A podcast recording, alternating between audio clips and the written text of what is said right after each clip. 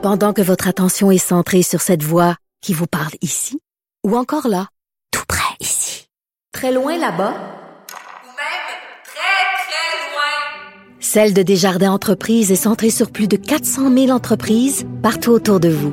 Depuis plus de 120 ans, nos équipes dédiées accompagnent les entrepreneurs d'ici à chaque étape pour qu'ils puissent rester centrés sur ce qui compte, la croissance de leur entreprise.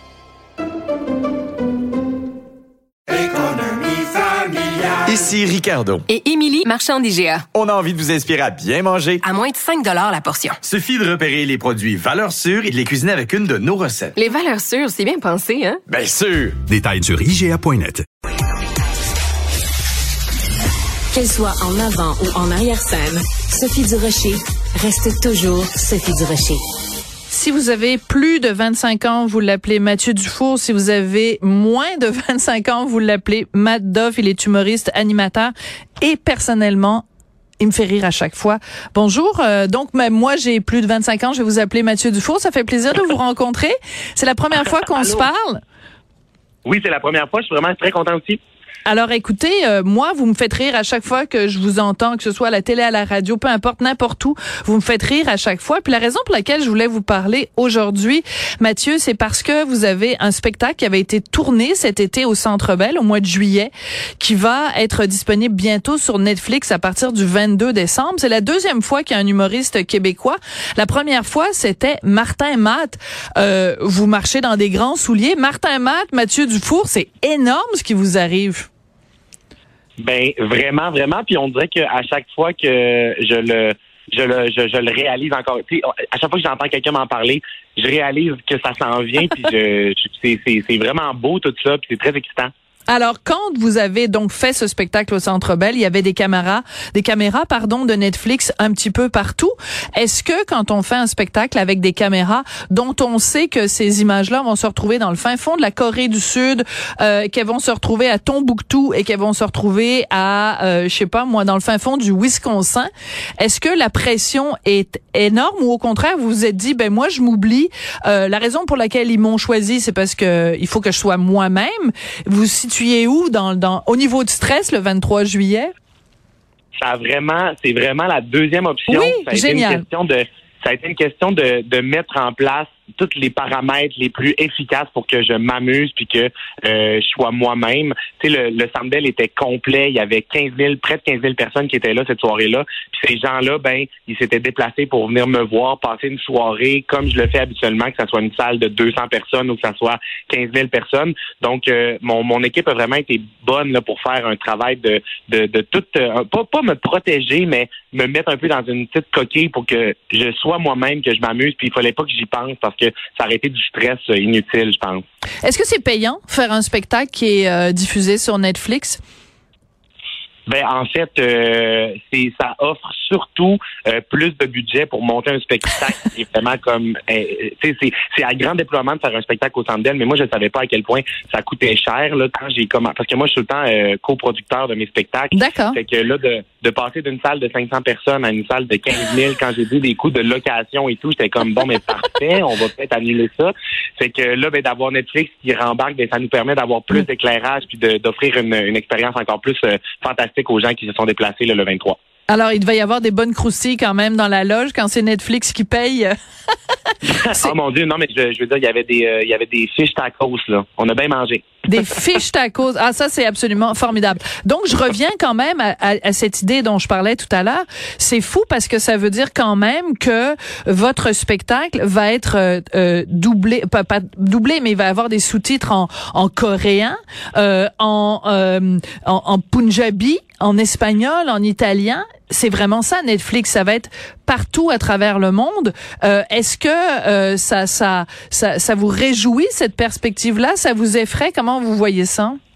Ben en fait, on dirait que comme j'arrive pas encore à, à, à me faire à l'idée, tu sais, puis juste de voir, exemple, les, les montages qu'on approuvait et tout, euh, il y avait un, un premier euh, sous-titre qui était ajouté en anglais. Tu sais, juste de voir comme mon contenu humoristique qui était traduit en anglais, ça me faisait, ça me faisait rire. Je trouvais, tu sais, ça sort de l'ordinaire, fait que de penser que je pense que 17 langues. Je pense que ça va être traduit en 17 langues. Fait que on dirait que j'ai- pas de référent de me dire ah, ah oui ça va être ça. Puis j'ai juste vraiment hâte de voir les répercussions. Puis tu sais est-ce que je vais me faire écrire par des gens à l'autre bout de la planète sur les réseaux sociaux qui me disent qu'ils m'ont comme écouté dans d'autres langues? On dirait que je sais pas. J'ai juste vraiment hâte de me faire surprendre par euh, les répercussions de ça là. Mais c'est surtout que quand vous allez voyager, mettons que justement vous allez, euh, je sais pas moi-même, si vous allez en Espagne, moi, je reviens toujours avec la Corée parce qu'ils nous ont envoyé Squid Game, on peut bien leur envoyer Matt Duff, mais euh, c'est un c'est un bon échange de procédés. Mais mettons que vous allez euh, en Corée, puis euh, peut-être les gens vont vous arrêter dans la rue parce qu'ils vous auront vu à Netflix, puis ils ont trouvé que que vos blagues sont drôles. Il y a cette possibilité là aussi là. Ben, la possibilité existe. On dirait que dans ma tête, je me dis, je, je, je me fais aucune attente avec tout ça, mais s'il faut qu'un jour je sois dans un autre pays puis que les gens me, me reconnaissent, je veux dire, je vais, je vais crier, là, ça va être beaucoup. Ça va être beaucoup. ça va être euh, énorme. Euh, je, je disais euh, dès le début que chaque fois que vous faites quelque chose, euh, ça, ça me fait rire. Même si je suis, je le sais, je suis pas votre public cible, c'est pas grave. Je vous aime quand même. Euh, mais il y a un truc que vous avez fait et vraiment là, j'en suis restée la mâchoire, mais mais tombée et elle est pas encore remontée. C'est un projet que vous avez fait avec une certaine Véro. On en écoute un tout petit extrait.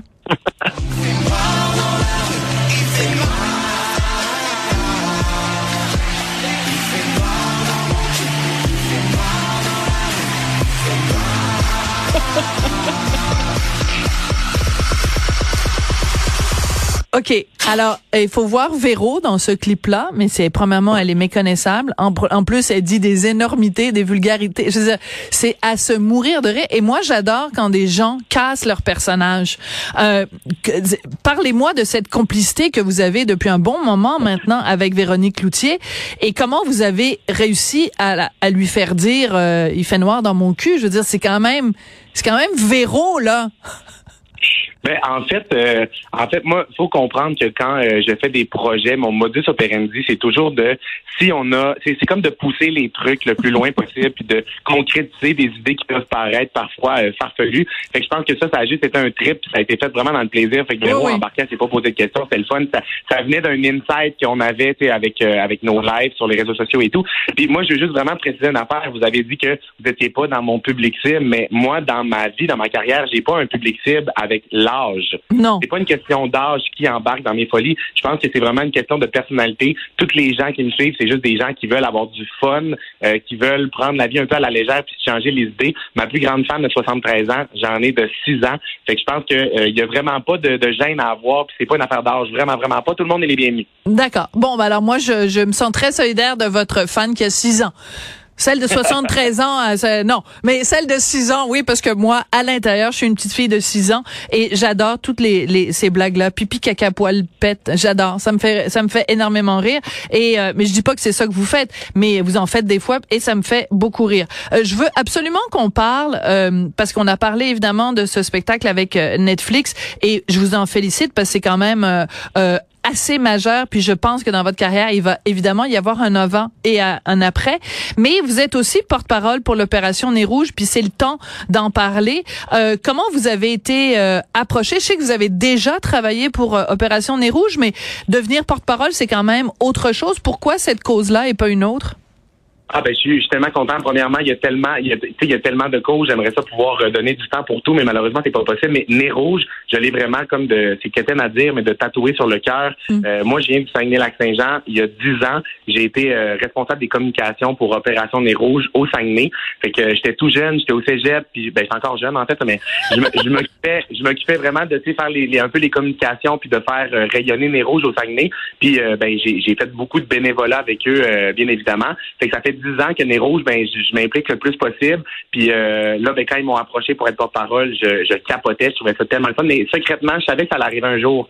Parce que j'étais comme on dit que ça peut pas ne pas arriver parce que j'aime tellement cette cause-là. Puis on est en plein dedans, là, les deux dernières soirées, j'ai fait des raccompagnements. Fait que c'est super. euh, puis on a, on a besoin de bénévoles partout à travers le Québec. Puis moi, la, la chose que je dis tout le temps aux gens quand on parle de Nez Rouge, c'est que aller passer des soirées à faire du bénévolat pour Nez Rouge, c'est le fun. J'ai apporté une, une de mes amies en fin de semaine pour la première fois. Elle me dit, ben voyons donc qu'on a du fun de même, puis Ah. c'est des, sais, des, des aussi belles soirées. Fait que je, je lance l'appel aux gens. Plus il y a de bénévoles pour Nez Rouge, ben plus c'est de gens qu'on peut raccompagner en sécurité à la maison. Fait que pas game, allez-y, c'est vraiment, vraiment le fun. Ben, surtout que maintenant, je peux le faire parce que moi, je bois plus une goutte d'alcool. Donc, euh, ben, je pourrais tout à fait être euh, accompagnatrice euh, pour Nez Rouge. Euh, mais juste, vous me dites que vous l'avez fait pendant deux soirées euh, en fin de semaine. Les gens doivent quand même euh, faire le saut quand ils appellent l'opération Nez Rouge, puis que la, la personne qui se présente avec un, un véhicule, c'est c'est Matt Doff avec ses cheveux longs bouclés et ses petites lunettes. Ils doivent quand même... Est-ce que les gens partent à rire? Est-ce qu'ils vous reconnaissent? Ben oui, ben oui, les gens sont contents, les gens partent à rire, puis euh, d'autant plus que vendredi soir, euh, j'allais faire des raccompagnements avec euh, Julie Snyder, fait que c'était haut en couleur, puis les mondes, le monde ils sont euh, ils font le saut de nous voir arriver dans leur partie de bureau, mettons. Oui, ça doit être assez assez particulier euh, en effet. Écoutez Mathieu, euh, il vous reste quelques spectacles quand même de la petite tournée d'automne, bon Granby, Gatineau euh, et à chaque fois c'est complet. Est-ce qu'on peut dire que 2022 c'est votre année? Hey, 20 2022, c'était euh, une belle année. 2023 va l'être aussi. C'est- toutes nos années. On peut décider que c'est nos années à chaque année. Bon, puis euh, est-ce qu'on a le temps de parler un petit peu de la bande dessinée? Mathieu Dufour la bande dessinée?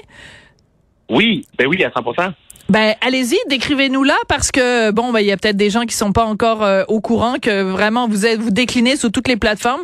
Il manque, ju- manque juste les tasses à café Mathieu Dufour puis euh, la, Ah, la- ça s'en vient. ça s'en Ça vient. hein? vient.